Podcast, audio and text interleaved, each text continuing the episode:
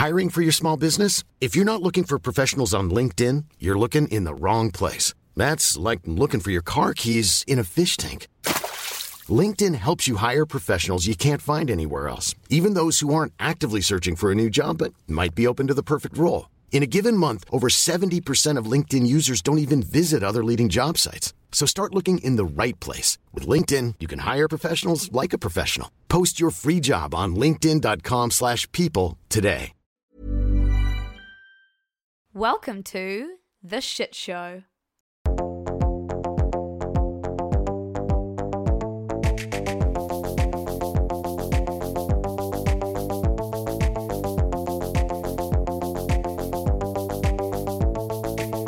Welcome to the world of the media. Hello, hello, hello. Hi, everyone. We have a special guest. Or I don't know if it's a special guest. a third member. I've been demoted to special guest. Liv is no longer a founder of the platform. Liv is just a special guest. I don't know whether to feel special or whether to feel shit about that remark. Bit of both. We all feel, feel a bit special and a bit shit. Like me and Ruby at the moment, you can probably hear that we're feeling a bit shit. We're feeling a bit shit. We've had a big weekend. All the more reason for this chat. Yes. Liv, you can do the honours of introducing what we're talking about today, eh? Okay, let's do it. Well, today on the shit show, oh my god, I haven't said that for so long. I like that laugh. Anyway. oh my god. Okay, so today on the shit show, we are going to be talking about hangxiety. Um, if you guys don't know what hangxiety is, it's a mashup between hungover or like, you know, your hangover and anxiety. Put them together and you're in for a fucking great day. Oh god, I've got I've got a bit of an Urban Dictionary definition here. Um, the feeling of overwhelming guilt, stress, and worry you experience the day after binge drinking, and we're all we all suffer from it. oh yeah I think us three are very prone. We are. When you just wake up in the morning, even though you haven't really done anything bad or embarrassing when you're drinking, but you feel cripplingly like you can't see anyone, you can't check your phone, you don't want to look at your Facebook messages or anything. You want that night to have not, not happened. Yeah. You basically just like don't want to exist. No, and it can last for longer than just that day. Oh, Oh my god, it's I the know. worst. You can replay it every night before you go to sleep with that horrible hangxiety. So we thought that like surely we're not alone in feeling this way. In fact, we know we're not alone. We know a bunch of people feel pretty anxious after they've been drinking. So yeah, well, I didn't even realize it's like a medical term. Is it? Well, you can like kind of be like diagnosed with anxiety. Oh. Oh. well, we're all self-diagnosed then. I know. But yeah, it's definitely a thing. Some people might call it the beer fear or other things like that, but the whole premise of hangxiety is a definite thing that we want to talk about. And a bit of a caveat here this is absolutely not to undermine, you know, the people who suffer with anxiety and the kind of toll that that takes on their day to day life. But this is something that we all kind of just want to chat about and just kind of ease that stress that you might get the day mm. after drinking. And it can stem from pre existing anxiety as Yeah, well. So we really do want to look at why you might be feeling this way or what we can do about it. So just wanted to put that out there before we got too deep into these chats. Ready? You have the cameras rolling? I don't know about you guys, but I get quite socially anxious, um, especially when I'm going into groups of people that I'm not super comfortable with. Um, and I find that I often drink to compensate. Yeah. Drinking, it kind of it takes away that social pressure. You just find you can have conversations with people that you might not be able to have when you're totally sober. It's just it's that social lubricant. It quote That- unquote like takes the edge off. Well, it's that whole thing of like thinking about going on a night out sober and you just like cringe at the idea of doing that. Exactly. It's like walking a tightrope. You want to drink enough to be able to just feel comfortable, but then also you end up drinking too much. And that's when you end up doing something stupid. And then the next day, you have, you're overcome with this quote unquote hangxiety. Um, so that's definitely how I feel. about it. Uh, do you guys ever get that? Yeah, I think for me, I overthink really badly everything I do or how loud I've been or whatever it is. And so in the morning, I wake up and like my heart knows that I haven't been worse than anyone else at the party or, or more obnoxious or more annoying or whatever. But my head is telling me, oh my God, Lucy, you were so embarrassing last night. You made it all about you. When, when I know that I have not been any worse than mm-hmm. anyone else that was at the party, mine's different in the terms that I'm not drinking to get confident enough. It's just that I wake up the next day and totally question my entire being, mm. like how I am day to day. Like yourself as a person. And I think it's also you wake up in the next morning, your brain's a bit fuzzy, and you're like, you don't have total control mm. over the situation. It's that loss of control. There's just kind of this black hole where you're like, okay, what happened Yeah. there? And even though probably nothing may have happened, but it's it's, It's just unknown. unknown. What's it like for you, love? Do you are you different from how me and Ruby experience it, or I definitely used to be really similar to Rubes in the way of using it as a crux against social anxiety. I think, especially in first year uni, you know, when you're meeting all of these new people and it's just really overwhelming and you're trying to make friends with everyone. And I Yeah. would just get too fucked up. And there was a few weekends when I just like couldn't remember barely anything, and I think it really freaked me out. And I haven't been kind of doing that so much since then, but I just remember in the halls, Luce, when we'd get up and go to brunch, and mm-hmm. you'd feel like everyone's eyes were on you, and just thinking about all of the shit that you did the night before. It was just Oh my awful. that that first year of uni when you're experiencing anxiety because you can't get away from anyone. I know you're fully in this environment with like 400 other people, Mm-hmm. and you know, even though everyone was getting really drunk as well as you, you just feel like all eyes are on you, and that everyone's thinking about what you did the night before, even when in reality they're just thinking about themselves. Yeah. And guys, at the end, we'll be getting into some tips on like how we've dealt with it and how you guys can deal with it because we've got some practices in place that we adhere to that do help. Try to adhere to. Try to, yeah. Yeah, but I think anxiety definitely doesn't affect me nearly as much anymore. I've sort of learned how to drink much more responsibly. I've learned that I like to be tipsy much more than I like being drunk. I'm really not someone that likes to be out of control.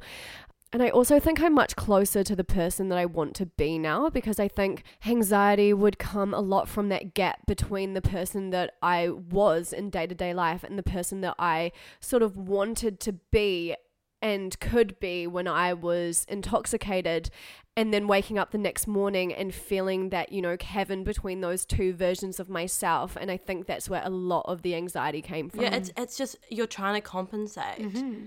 Do you guys find yourself saying shit that you actually don't mean and you have no idea where it comes from? Like, I always confess my love for people. I take it too far that it's further than just flirting or whatever. And like, it's not what I feel in my day to day. Oh, a hundred percent. Well, what's that thing where it's like, um, drunk thoughts? And Drunk words are sober thoughts. Which- not all the time. not not every I mean, there's Yeah. elements of like, oh, is that subconscious Ruby kind of Saying what she probably Yeah. should say when she's sober. Yeah, but not always. Sometimes you're like, what?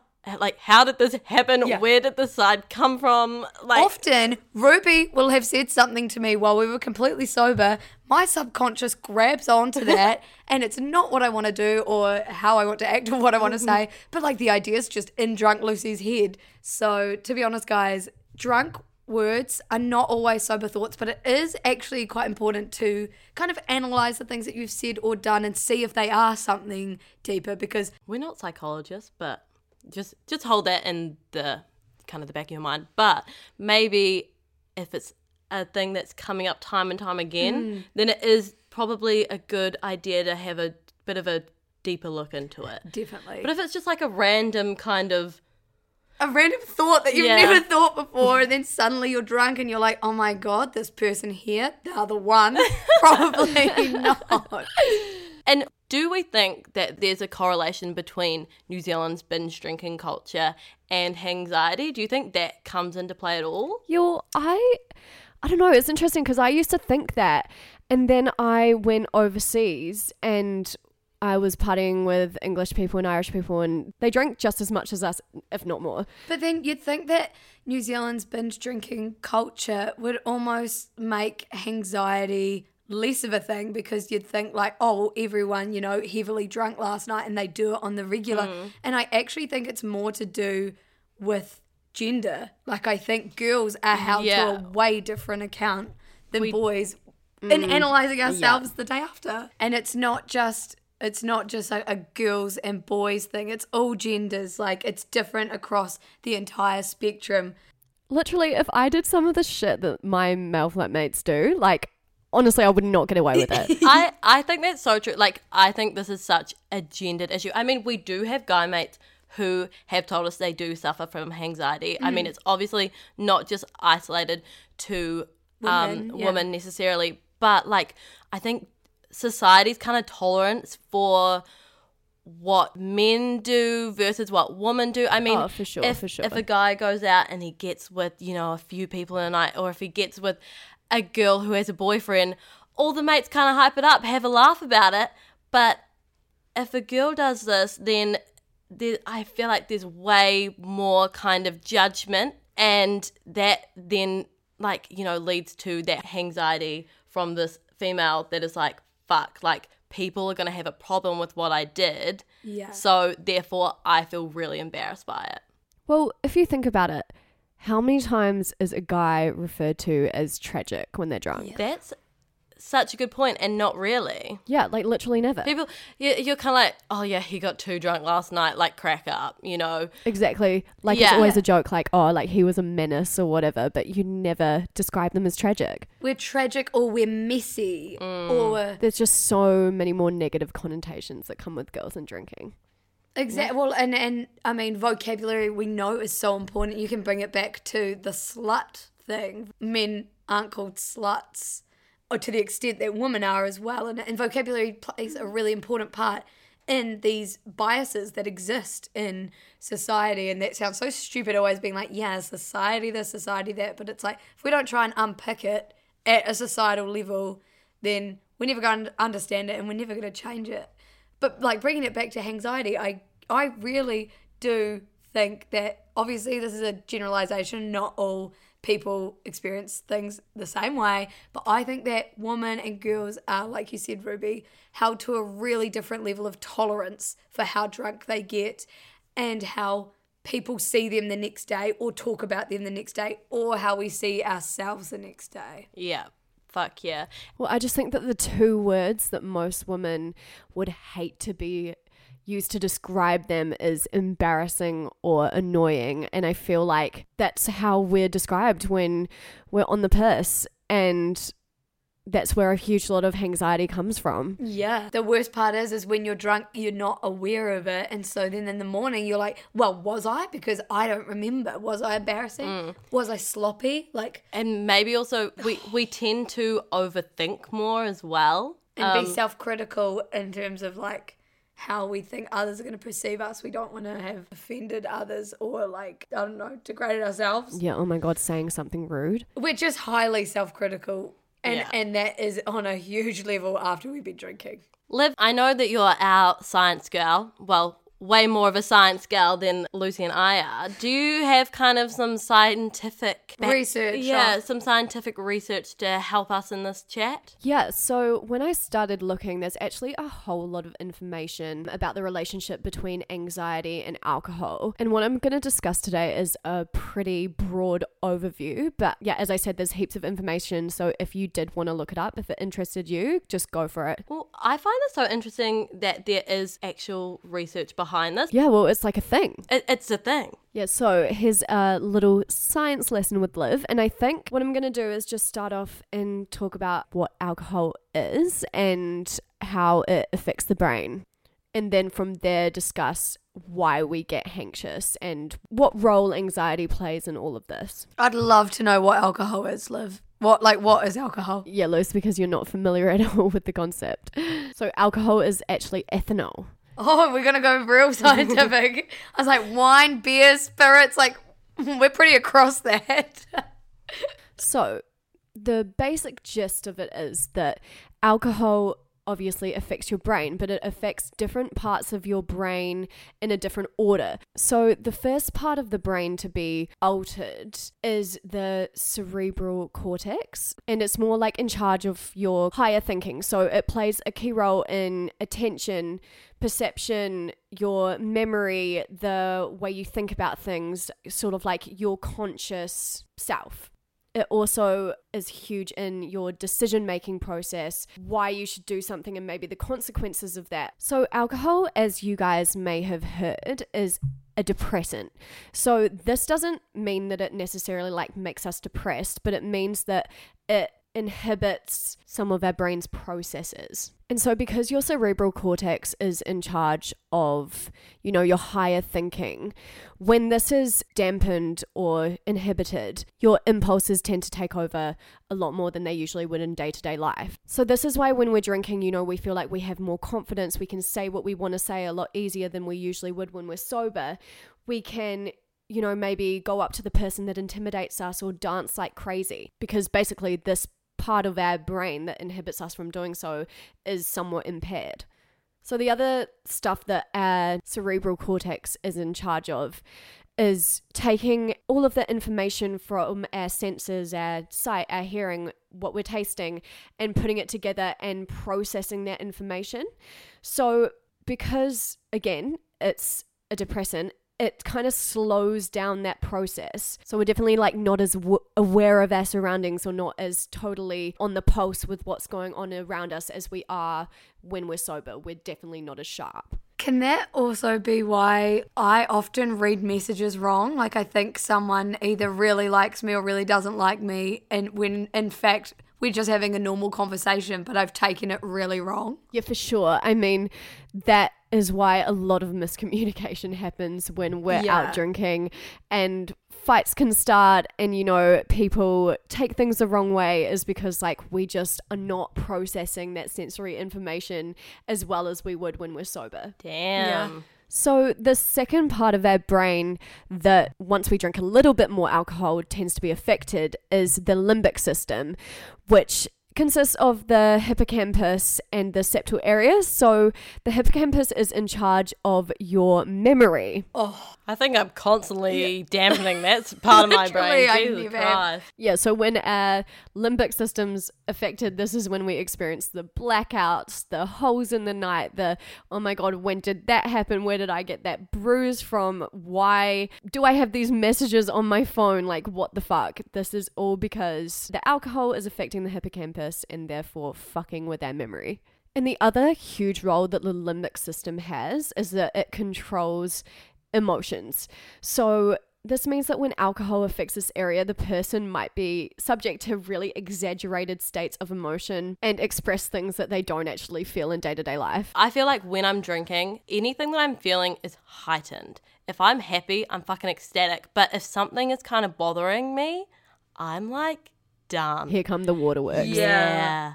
Oh, damn. Yeah, I think we're all pretty subject to that on a night out when there's something going on and we're just feeling the feels. But also, why there's so many fights in clubs. I mm-hmm. mean, Yeah. people get aggressive, people get angry. Emotions are heightened. We outside throwing hands. Just like you, Lou, subject to throwing a few hands here and there. Oh yeah, yeah, yeah. Every party I'm kicked out of the clubs because I'm throwing hands. Yeah, so that's basically the limbic system. And then the third area of the brain to be affected, if you know we've had quite a few too many drinks, is the cerebellum. And this is in charge of coordinating movements of muscles and also balance. So this is why, you know, people are much more likely to fall over, look sloppy, you know, lost all coordination. This is all to do with the cerebellum. Then, if we go even further, have, you know, maybe finish that bottle of wine or whatever, then we get into the hypothalamus and the pituitary gland.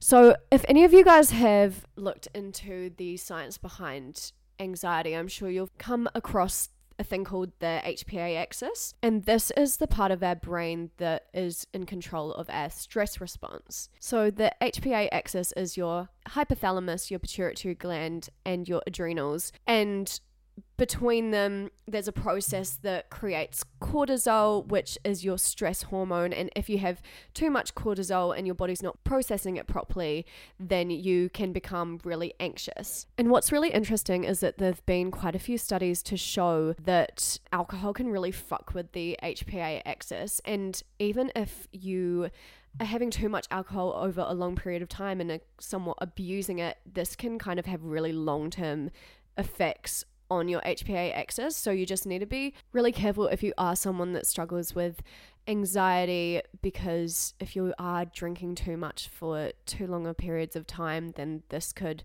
really have a bad effect. So just bear that in mind.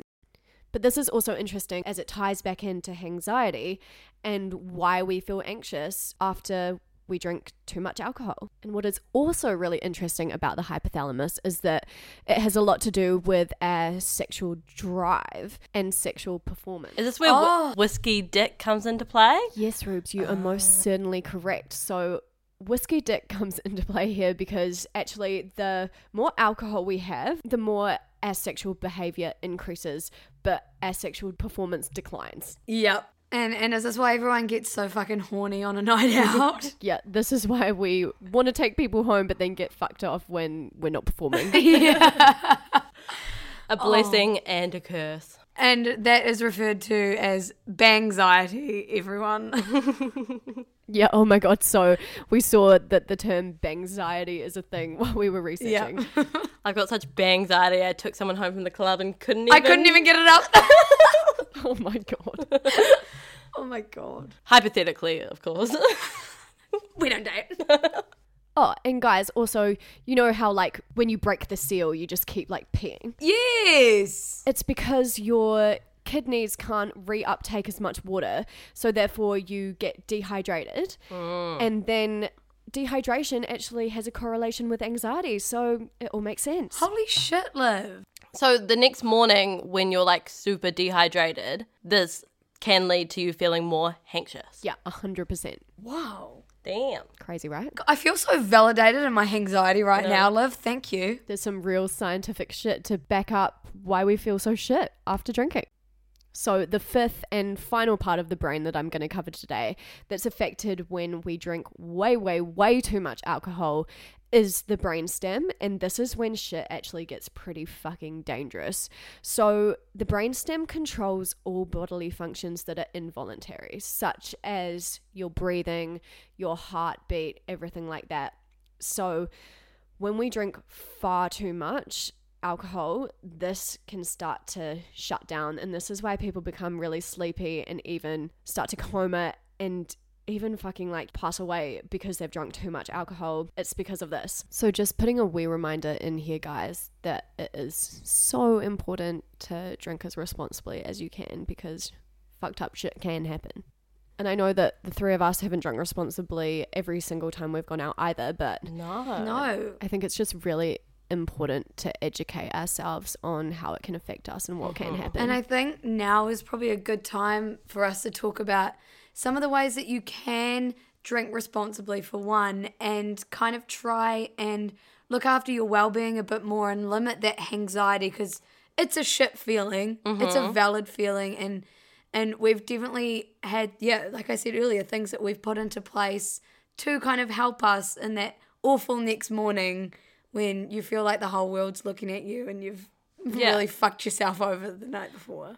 Yeah, well, how can you beat the anxiety? Because you want to be able to go out and have fun without feeling that guilt the next morning. Exactly. You deserve to. If you're going out to have fun, you should it should not be at the expense of your mental health the next day. Mm-hmm. The obvious one is to drink less. However, I would recommend also figuring out what kind of alcohol works best for you. Mm-hmm. I have kind of been going more for the RTDs recently. I mean, when we were younger, there were such awful options of RTDs. They would make you feel so sick. They were so sugary and full of shit. Now there's a really good range where they won't make you feel awful.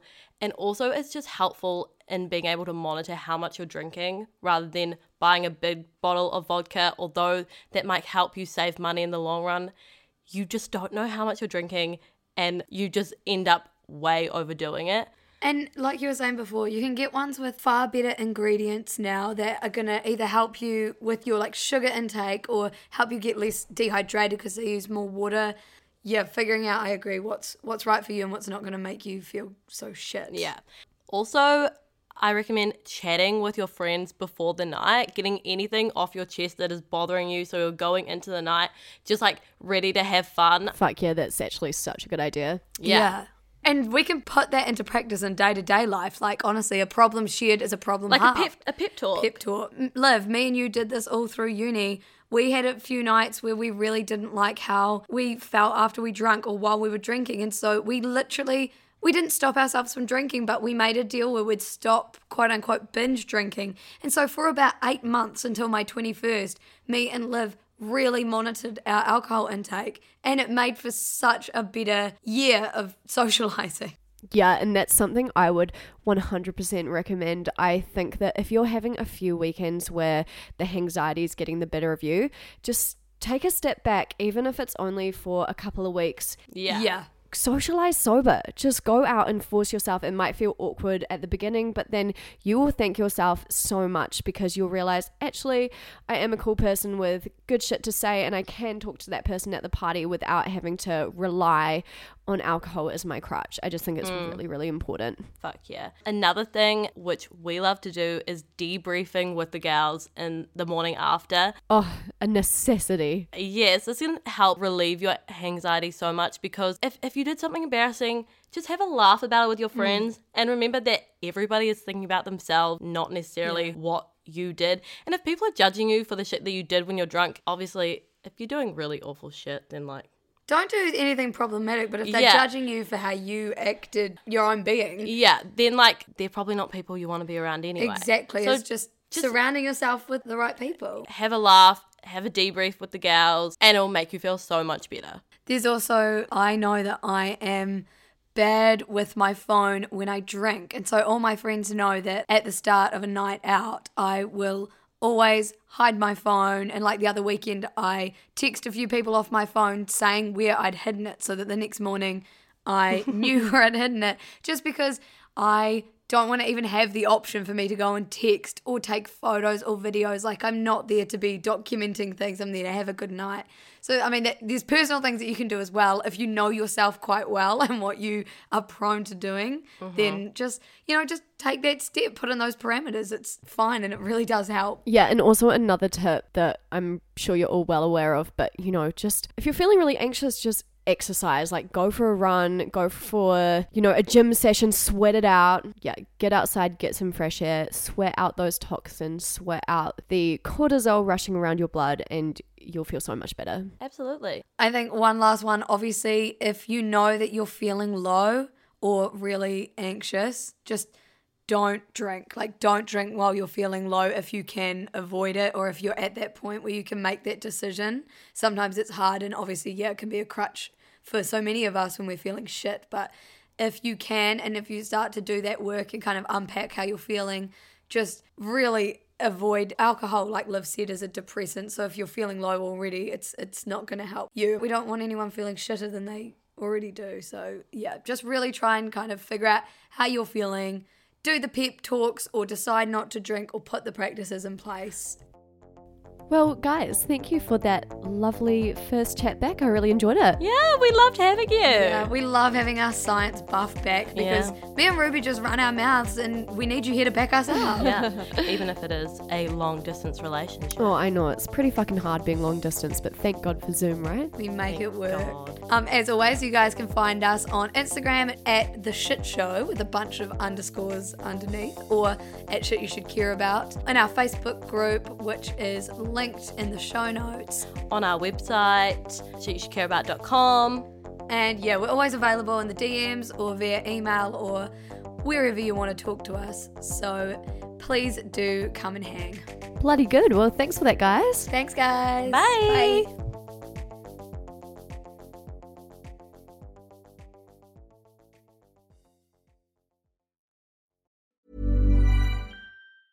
Hey, I'm Ryan Reynolds. Recently, I asked Mint Mobile's legal team if big wireless companies are allowed to raise prices due to inflation. They said yes. And then when I asked if raising prices technically violates those onerous two year contracts, they said, What the f are you talking about, you insane Hollywood ass? F- So to recap, we're cutting the price of Mint Unlimited from $30 a month to just $15 a month. Give it a try at mintmobile.com slash switch. $45 upfront for three months plus taxes and fees. Promo rate for new customers for limited time. Unlimited more than 40 gigabytes per month. Slows. Full terms at mintmobile.com.